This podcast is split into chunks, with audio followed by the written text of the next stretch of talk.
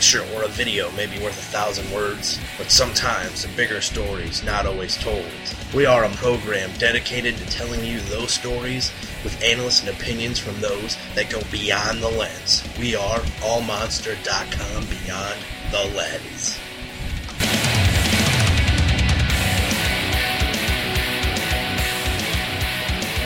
Hello and welcome to the newest edition of AllMonster.com's Beyond the Lens. Today we will be covering a couple of topics. Among them will be track design, body design, and chassis design. Now, fellows, I'd like to introduce everybody here. First of all is Ed Horman from O'Fallon, Missouri, near the home of Bigfoot. Jeremy Puglisi, all the way from Wheeling, West Virginia, the radio superstar himself, is in the house, as well as Josh Rhodes from Ramsey, Illinois, and myself, Robert Hott from Germantown, Wisconsin.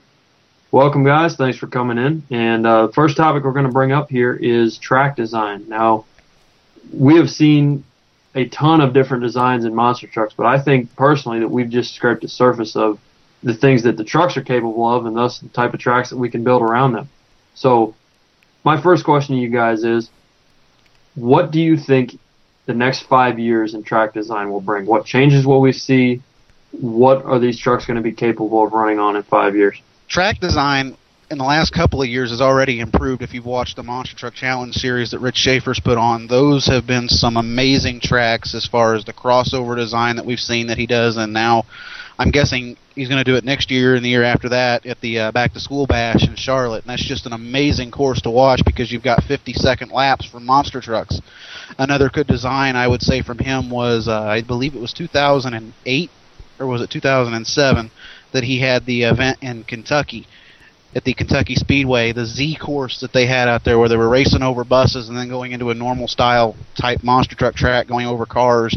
That was interesting, and I think we're going to see more courses like that coming along in Monster Jam maybe. That's a good point. Those were some really interesting tracks, but I kind of want to take a different approach to this.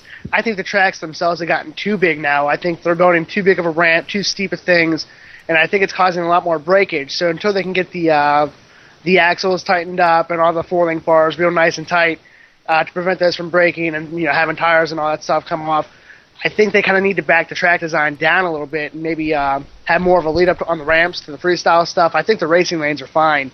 I think the freestyle part of the shows that most promoters use, I think things are getting a little bit too steep, a little too high. So I think personally we should kind of go back a little bit and just kind of scale down our freestyle obstacles. But then again, I think freestyle is a big part of the show now, so it's kind of a, a trade off. Do you want to have a really good, exciting show, or do you want to have a show that doesn't have any breakage, but the track's kind of lame? You know what I'm saying? Jeremy, that was actually a point I was going to bring up too. I think that some of the some of the courses we're seeing are a little too getting a little too extreme. But to go with Josh's point, I think the way that um, the MTC, the Monster Truck Challenge is going, is going to be the way of the future. Um, maybe with less steeper jump, less steeper of jumps and so on like that. But with the longer courses and the more layout design, the Z courses, and what Josh was talking about, I think that's going to be the way the things go.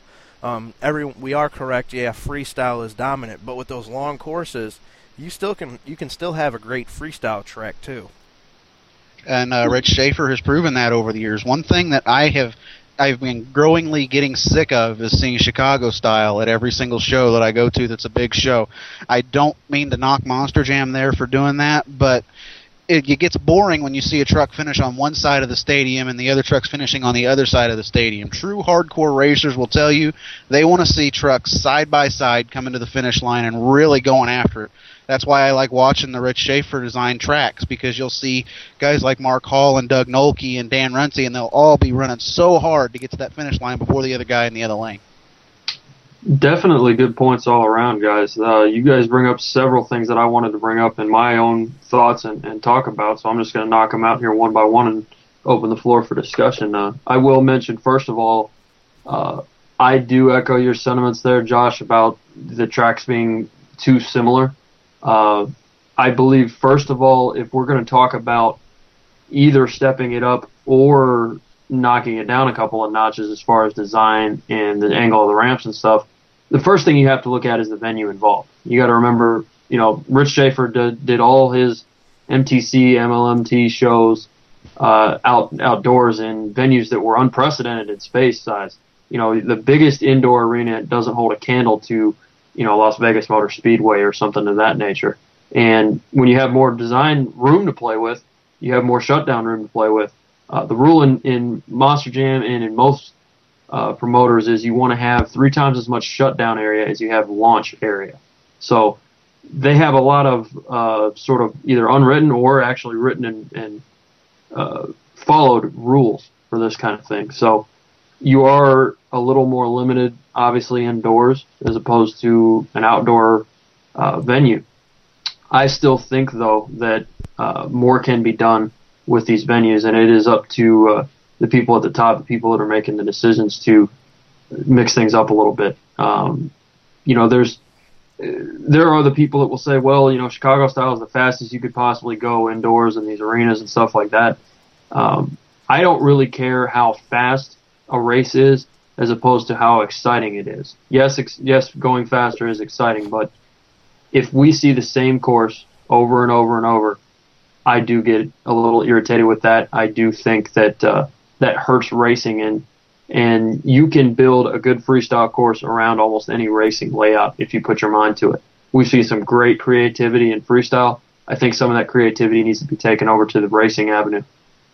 well, Robbie, real quick, let me ask you this: Do you think that we're seeing the same type of courses because they're focusing more and more on freestyle to try to get those guys to go bigger and bigger each year? I don't necessarily know that the goal is bigger and bigger each year, but I do think that if we look at, you know, World Finals 2 and then look at last year's World Finals, there is a huge difference there. The ramps that we saw this year don't hold a, you know, the, the ramps that you see in World Finals 2 don't hold a candle to what we've seen now. Uh, the advent of the dirt coming in and being more of an obstacle than the actual cars, buses, vans, uh, is the biggest change. And, you know, that's in part due to it getting harder to find cars and vehicles for shows. I think that's also in part due to yeah they want to step it up, but I don't necessarily know if that's the goal so much as just you know necessary for uh, for us to keep entertained. I think the trucks. I think you have to build the trucks to take the track. You know, so truck design has come a long ways too, and that's something we're going to get into later uh, with the design of chassis and things like that. But I believe if the trucks can take it, you build the track around what the trucks can take, and that's something that I believe Jeremy was trying to uh, get at was if you you can build the greatest, coolest track in the world, but if the trucks all break on it, something's wrong with the track. You can't go out there and tell them to, to go fix their two hundred fifty thousand dollar piece of equipment.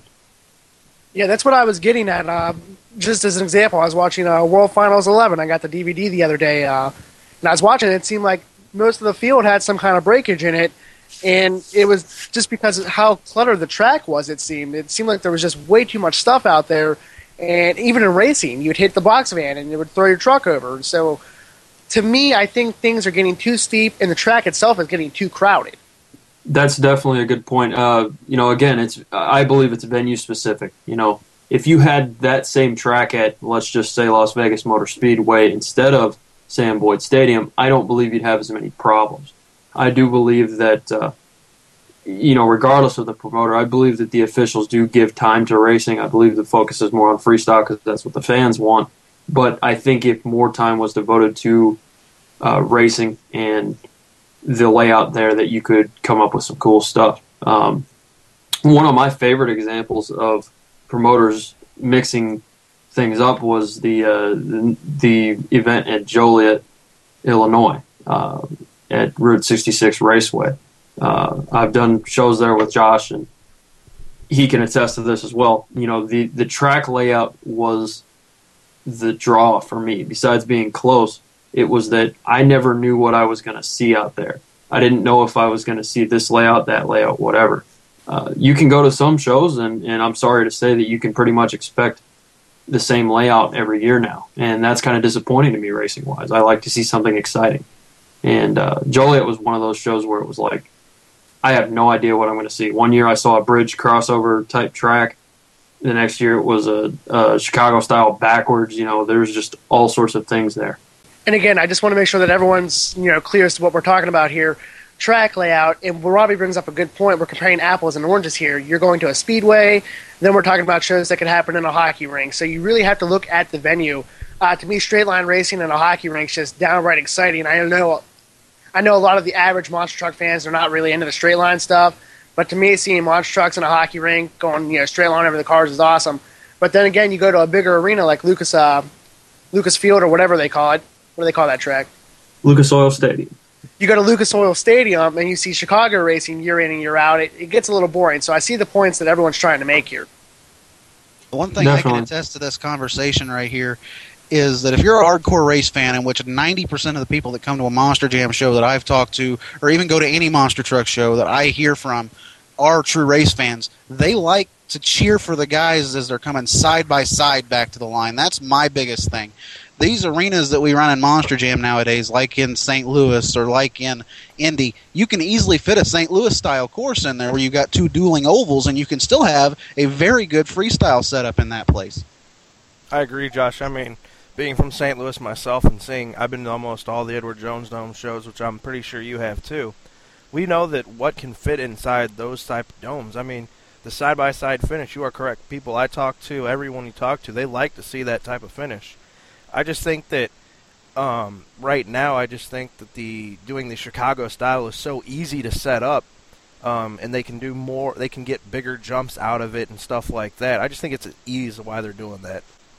I also think that it's it has to do with the speed, you know, carry speed. If you if you're talking about let's just say like you said a, a St. Louis style and then a Chicago style, the trucks carry more speed uh, around the turns and do stuff like that than having to sort of start and stop a little more with a tighter turn on a St. Louis style. To me, that makes no difference to uh, the people designing the track, uh, as you mentioned, and you know to some other people it might it might make a big difference.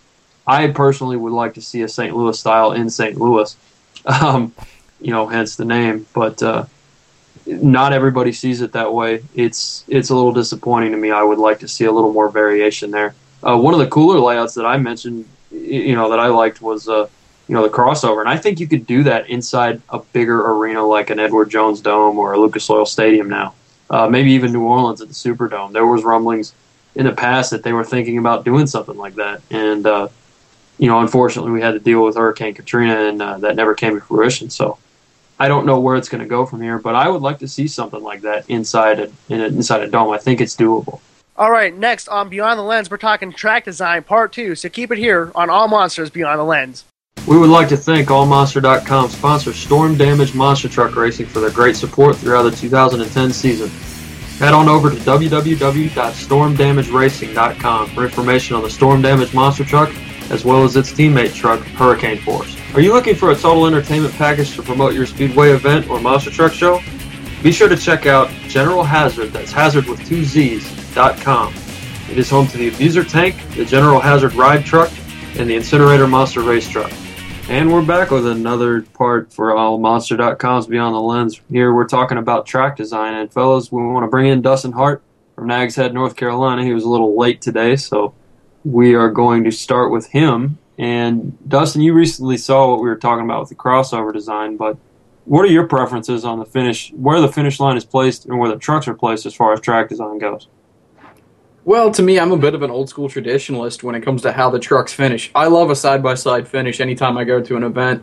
Um, you know, Chicago style is okay, but it's hard to track as a fan or just in general as to who's going to win the race. Um, and it makes finish line calls very difficult. At least when you have the trucks side by side, it's really it's a little more cut and dry as to how the finish is going to be.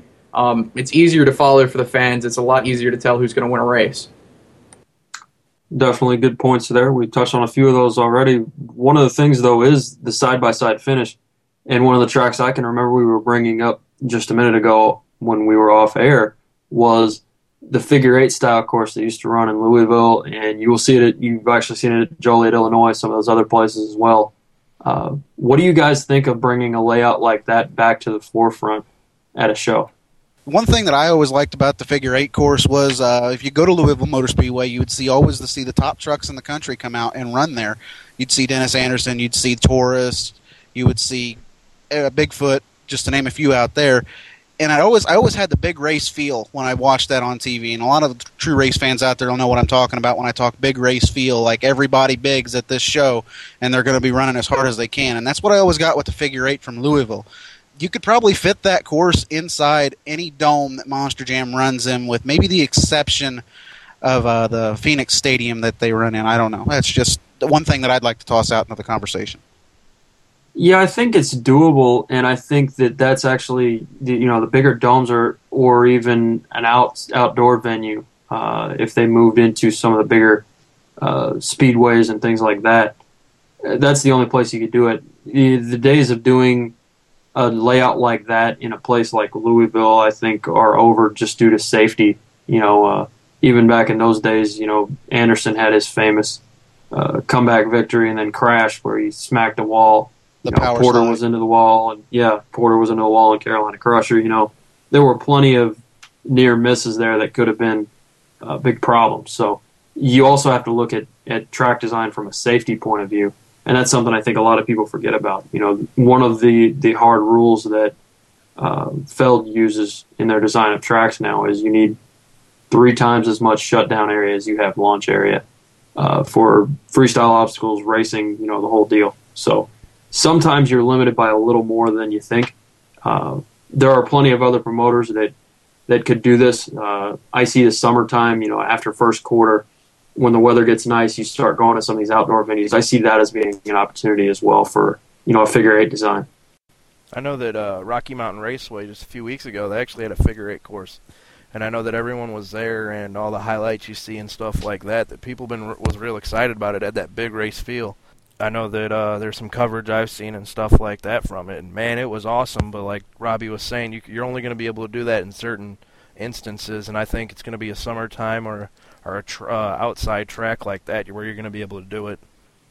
Definitely, definitely. Rocky Mountain Raceway is a good point there. You know that that layout and that design is something that would have me excited about racing. And we've spoken about this. You know, obviously it has to do with the talent on the track as well. You have to be able to bring that to the right field of drivers to navigate a good, uh, complicated track. Uh, not to discount anybody's abilities, but uh, if you want to see good close racing, you have to have the the field for it that, that is willing to run a track like that and give it their all. You know, Mark Hall is a good name there he's run almost everything. Uh, you know, me and Josh have been to a lot of those shows in Joliet where he's won on all different kinds of courses. You know, uh, Runte and Cretan, as you mentioned, Ed, and, and Rocky Mountain Raceway. So lots of guys can run lots of different courses. It's just a matter of where they are. So leading into the next topic, as far as this course track design, what is each of your ultimate track design for racing? Give me a venue and give me a layout. Kentucky Speedway on the Z course that Rich Schaefer had designed out there. That was the fa- my favorite race of all time that I've ever been to was to watch that one. And the final between Mark Hall and Darren Basil was just absolutely amazing, considering the fact that they had already made the announcement that Hall was on seven cylinders. So when you've got a guy that's racing an underdog, Mark Hall was racing the guy that was the underdog, and then all of a sudden he turns around and oh, this guy's got seven cylinders now. Maybe he's the underdog, and then they come to the finish side by side that was amazing to watch, and I still have to this day never heard a crowd as loud as that crowd was after that finish. That was just amazing to be a part of. Definitely. We've got to ro- vote for a Rich Schaefer track design. How about you, Jeremy? Hmm. I think I'm also going to have to go with an MTC, the crossover track. And going back to what we said in the first segment, I think you could do that in just about any stadium. So I wouldn't have a specific venue in mind, but I would like to see them try that crossover idea at an actual indoor stadium. I think that'd be really cool to see, and I think the fans would just love it. That's two votes for Rich Schaefer for his track designs. Do we have a differing opinion? Uh, let's go with uh, let's go with Ed here. Uh, I think mine would be Edward Jones Dome, and maybe a Sa- I like the St. Louis style a lot. I guess just because I've grown up seeing that a lot. But the St. Louis style really intrigues me. But if I had to do a second vote, it would be that crossover, like Jeremy said. That'd be awesome to see inside. Understood. We all have different layouts so far uh, for our first choice. So, Dustin, are you going to be of dissenting opinion? What is your opinion on this layout thing?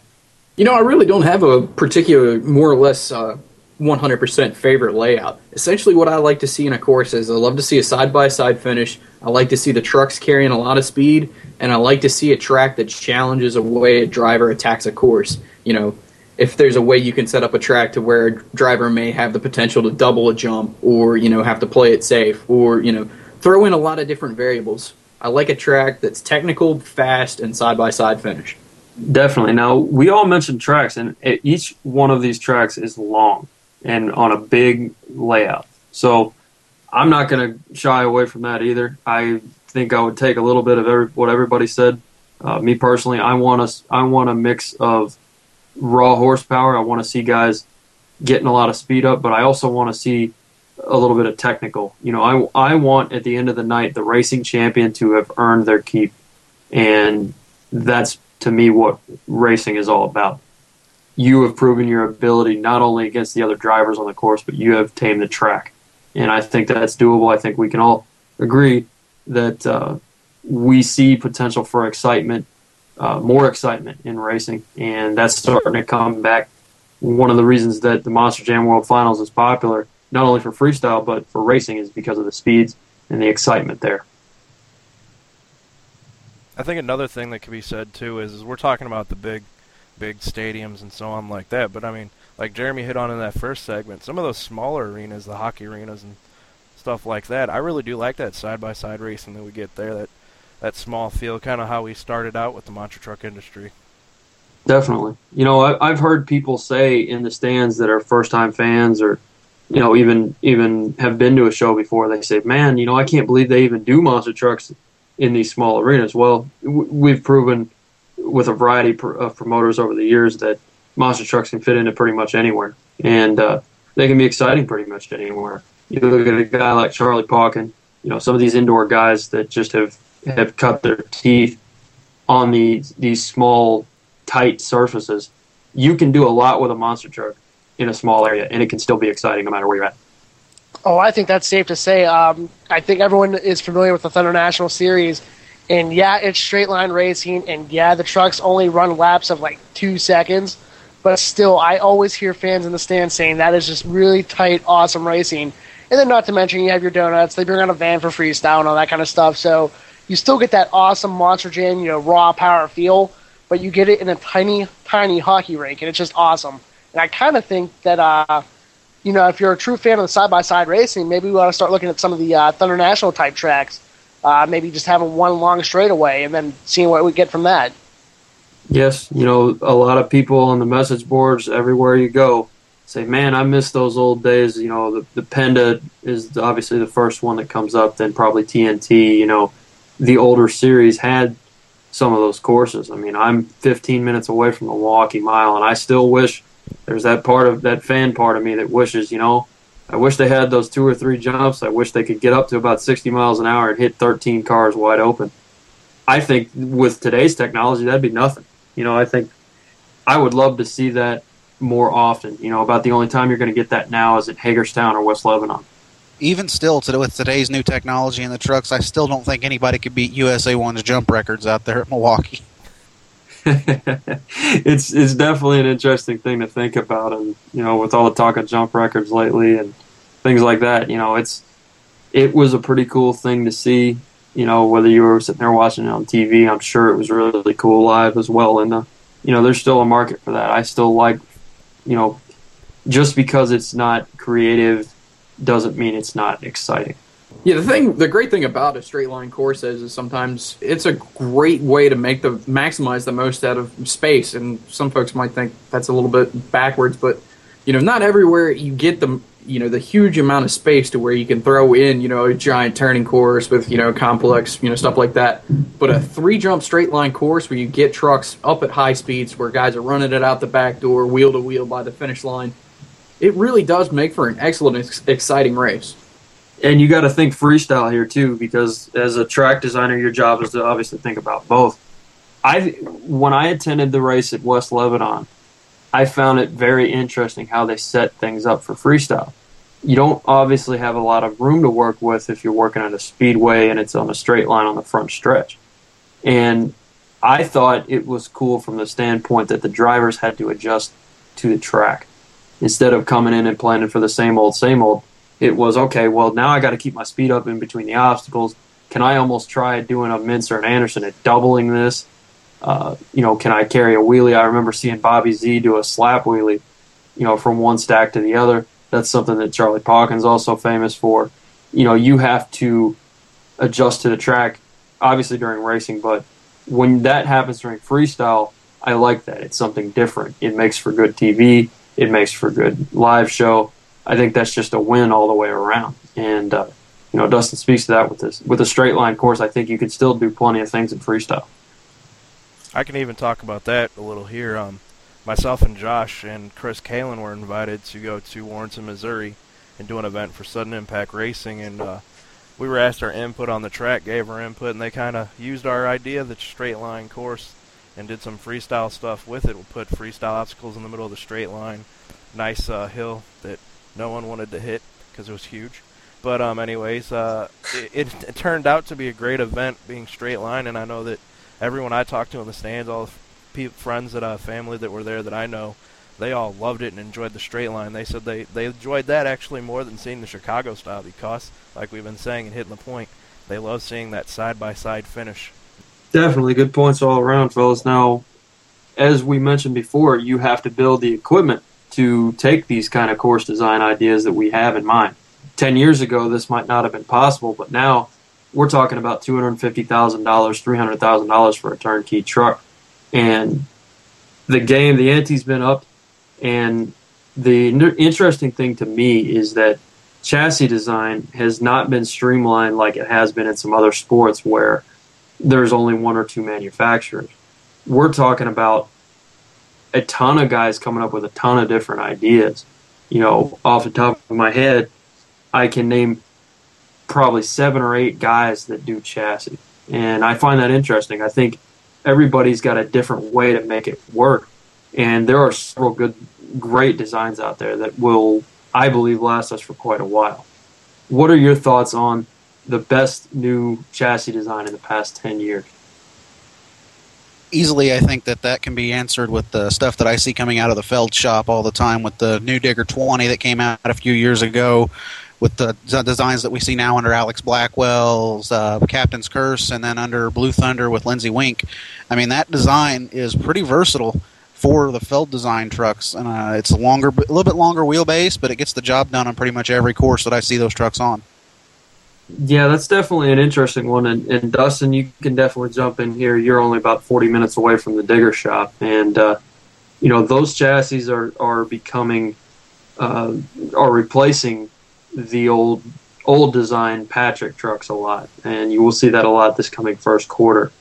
Um, yeah, I would, I would say those were uh, designed by Paul Cohen, uh, all the guys at the digger shop as well. They put their heads together and, came out with a great product. You know, this is the future. Uh, or they wouldn't be using it, frankly. You know, I would also like to throw out another name in there, though.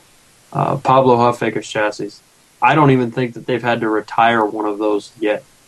And that can't be said about very many designs.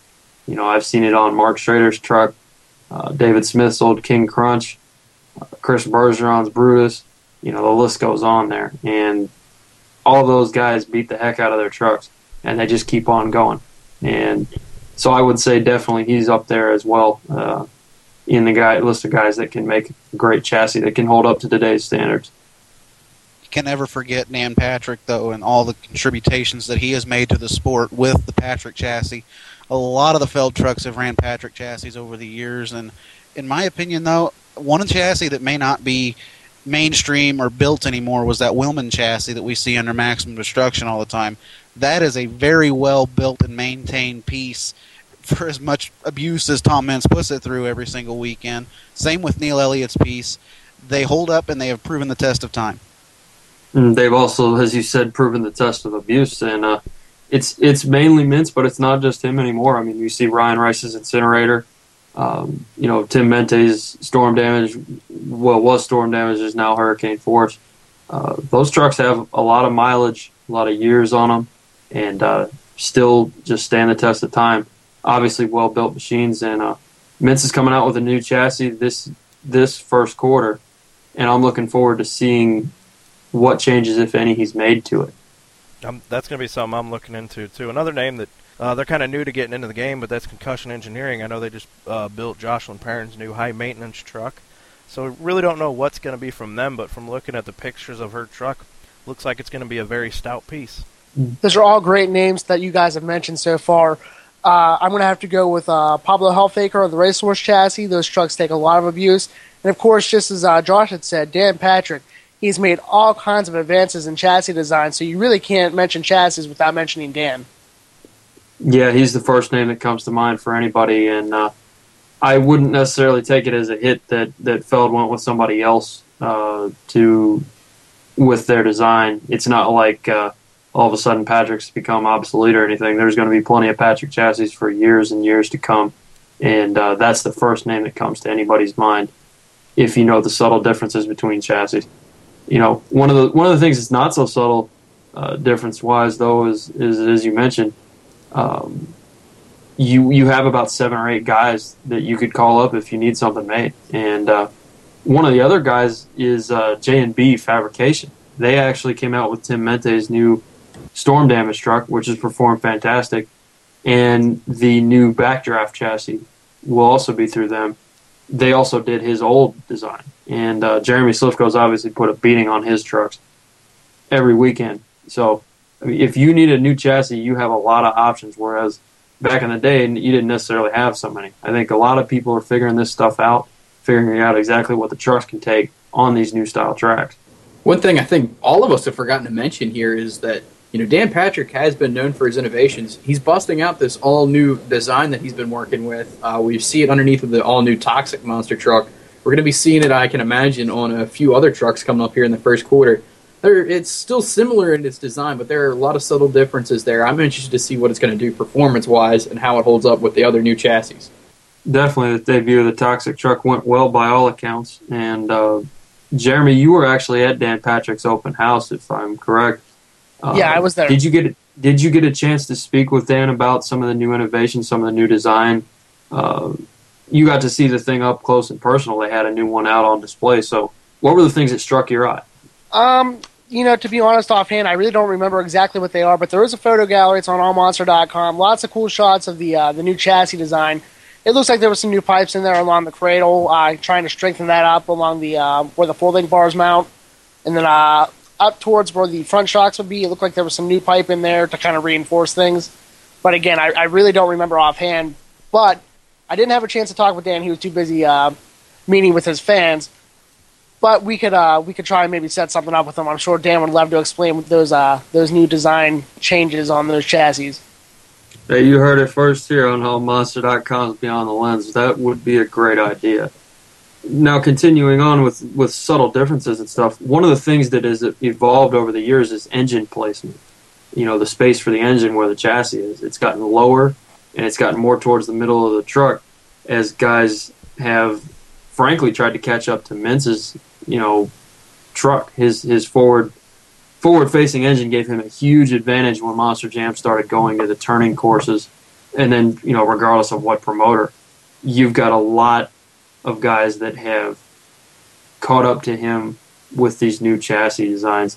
I think personally that's part of the reason why we saw Anderson start doing well was he got in that Gravedigger 19 and the the, the engine, the weight was better balanced and more towards the center and he was more competitive with racing as soon as that happened almost. I do like the uh, design of the Gravedigger number 20 machine, mainly mainly for the engine placement that they have in that. It's nice and low, center to the ground, and anybody in racing will tell you the lower the center of gravity, the better your vehicle will perform. Another interesting thing to add in about the uh, chassis design of Gravedigger 20 and engine placement, I actually stopped by the shop before first quarter this year, and they were actually moving the engine placement a little bit, making some minor adjustments so that a truck would handle a lot better and make for uh, quicker engine changes in case that needed to be done. Well, definitely a good point there, Dustin. And one of the things that we have been talking about is the track design. I think the chassis design has been affected by what we've seen as far as tracks. You know, these chassis that Feld are putting out now uh, are designed for big air. They're designed for big hits. They're designed for wide open racing. and you'll see it every once in a while at uh, Thunder Nationals. You know, some of the shows that you've seen, Jeremy, uh, you know, me as well at some of these smaller shows. The trucks have a little bit of trouble in the wheelie contest if you put them up against the Patrick because of this engine placement, these things that we've been talking about. You know, if you if you throw Lindsey Winks Blue Thunder, you know, the newer chassis have a little bit tr- more trouble because they're so well balanced and well built on these smaller arena floors. A perfect example of that that I got to see personally was Digger 20 with Paul Cohen driving in Rosemont, Illinois a few years ago. He uh, had a difficult time trying to keep up with Jimmy Creten's truck in the wheelie contest for the simple fact of the engine placement on 20 and the fact that he hadn't driven that truck in a while or messed with that truck in a while. But he was still getting some fairly decent wheelies. But the thing of it is that I noticed Creten could just crawl up to the cars and hit it and wheelie on command. 20, it, would, it was almost like Cohen had to floor it towards the car, slam on the brakes, and then when he felt it hit the car, slam it into the or hit the throttle as hard as he could, and that would be the best that he could do with that truck to get a wheelie. Definitely, regardless of the piece of equipment, the driver has a huge effect on that, and as does what you do with the piece of equipment you're given. Shock setups are huge. You know, the, every little thing can make a difference. And as some of you have seen on CarlVanHorn.com, All Monster Associate there, uh, Carl talks about tweaking trucks a lot and just getting the most out of them. And I remember you and I, Josh, were in a show in Quincy, Illinois, and he was getting frustrated with the truck because he didn't he couldn't do a slap wheelie. He was in Gravedigger 19 at the time, which was the the predecessor to the current Cohen fabricated chassis that we see now. And he worked and worked and worked on the shocks and on everything of the entire weekend, and he eventually got the thing to do what he wanted it to. You know, uh, we're not saying this is insurmountable. We're not saying that it's a reflection on any of the drivers. Uh, it's just a different ball game, and people have to get adjusted to it. And I think eventually we'll be able to see the chassis perform well in small arenas. But right now, I think it's interesting because some guys have a handle on it, some guys can adjust, and others have a little bit more trouble. And with that, I think we're going to go ahead and end our discussion here. But all of you guys that are listening to this program, go ahead and email us at allmonster.com. Email either me, Dustin, Ed, Jeremy, or Robbie. And maybe one of these days we'll be talking about one of your emails that you sent to us. Thanks for uh, listening, and we'll talk to you later. Keep it classic. Thank you, my people. And do what the radio superstar does keep it on all fours. I don't have anything clever to say.